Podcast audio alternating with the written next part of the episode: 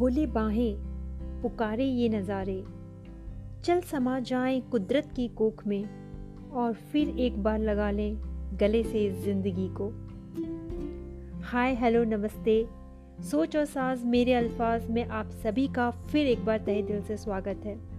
मैं हूँ रश्मि और अपने संग लेकर आई हूँ कविताओं की एक अनोखी पोटली। पर्वत, सागर, पंछी, पवन के झोंके। पेड़ पौधे खुला आसमां और ये बहती नदियाँ। चलो, आज फिर प्रकृति की बाहों में समा इन अनमोल खजानों की कीमत समझने की कोशिश करते हैं। कुदरत की कोख में समाये कितने अनमोल रत्न हैं।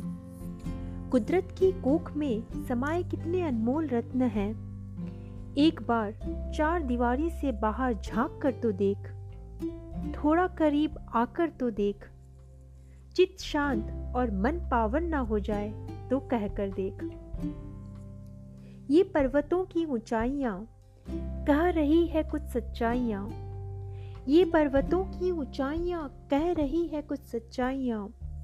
कोई भी मंजिल मुश्किल नहीं, बस शिखर पर नज़र रख, एक चढ़ान करके तो देख, एक चढ़ान करके तो देख।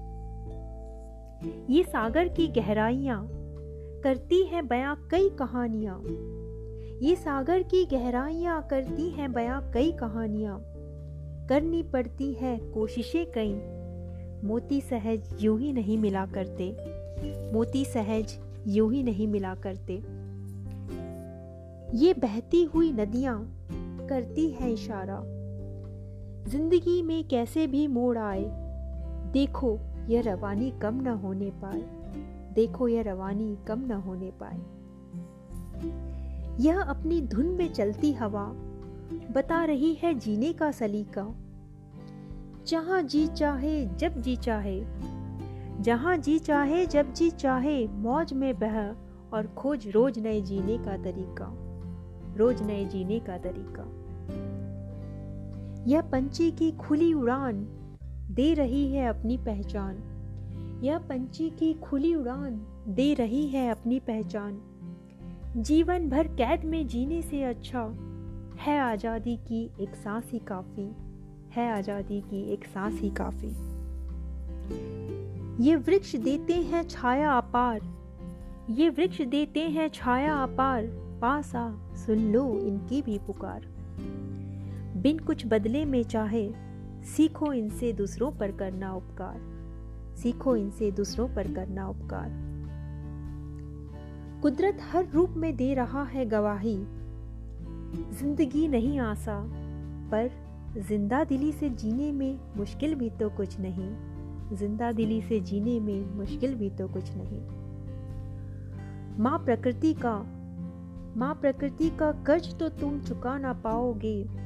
करना चाहो तो चलो थोड़ा फ़र्ज़ ही अदा कराओ। कुदरत को अब और दोष ना दे। कुदरत को अब और दोष ना दे, जल अपना भी कुछ कर्तव्य निभाएँ, स्वच्छता का पाठ सभी को पढ़ाएँ। ऐ साथी, राही और मुसाफिर, देखो ना क्या खूबसूरत नज़ारा है। ऐ साथी, राही और मुसाफिर, देखो ना क्या खूबसूरत नज़ारा है। कुदरत ने बड़ी शिद्दत से आज फिर पुकारा है। चल समा जाए प्रकृति की बाहों में खो जाए कहीं इन हसीन वादियों में। आओ, आज फिर एक घर बसाएँ इसके पहलू में। आओ, आज फिर एक घर बसाएँ इसके पहलू में।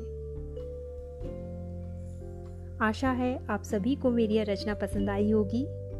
उम्मीद है प्रकृति की ये पुकार आप सबके कानों तक ज़रूर पहुँचे और आप सब भी इस ज़िंदगी को खुलकर जी भर जिए।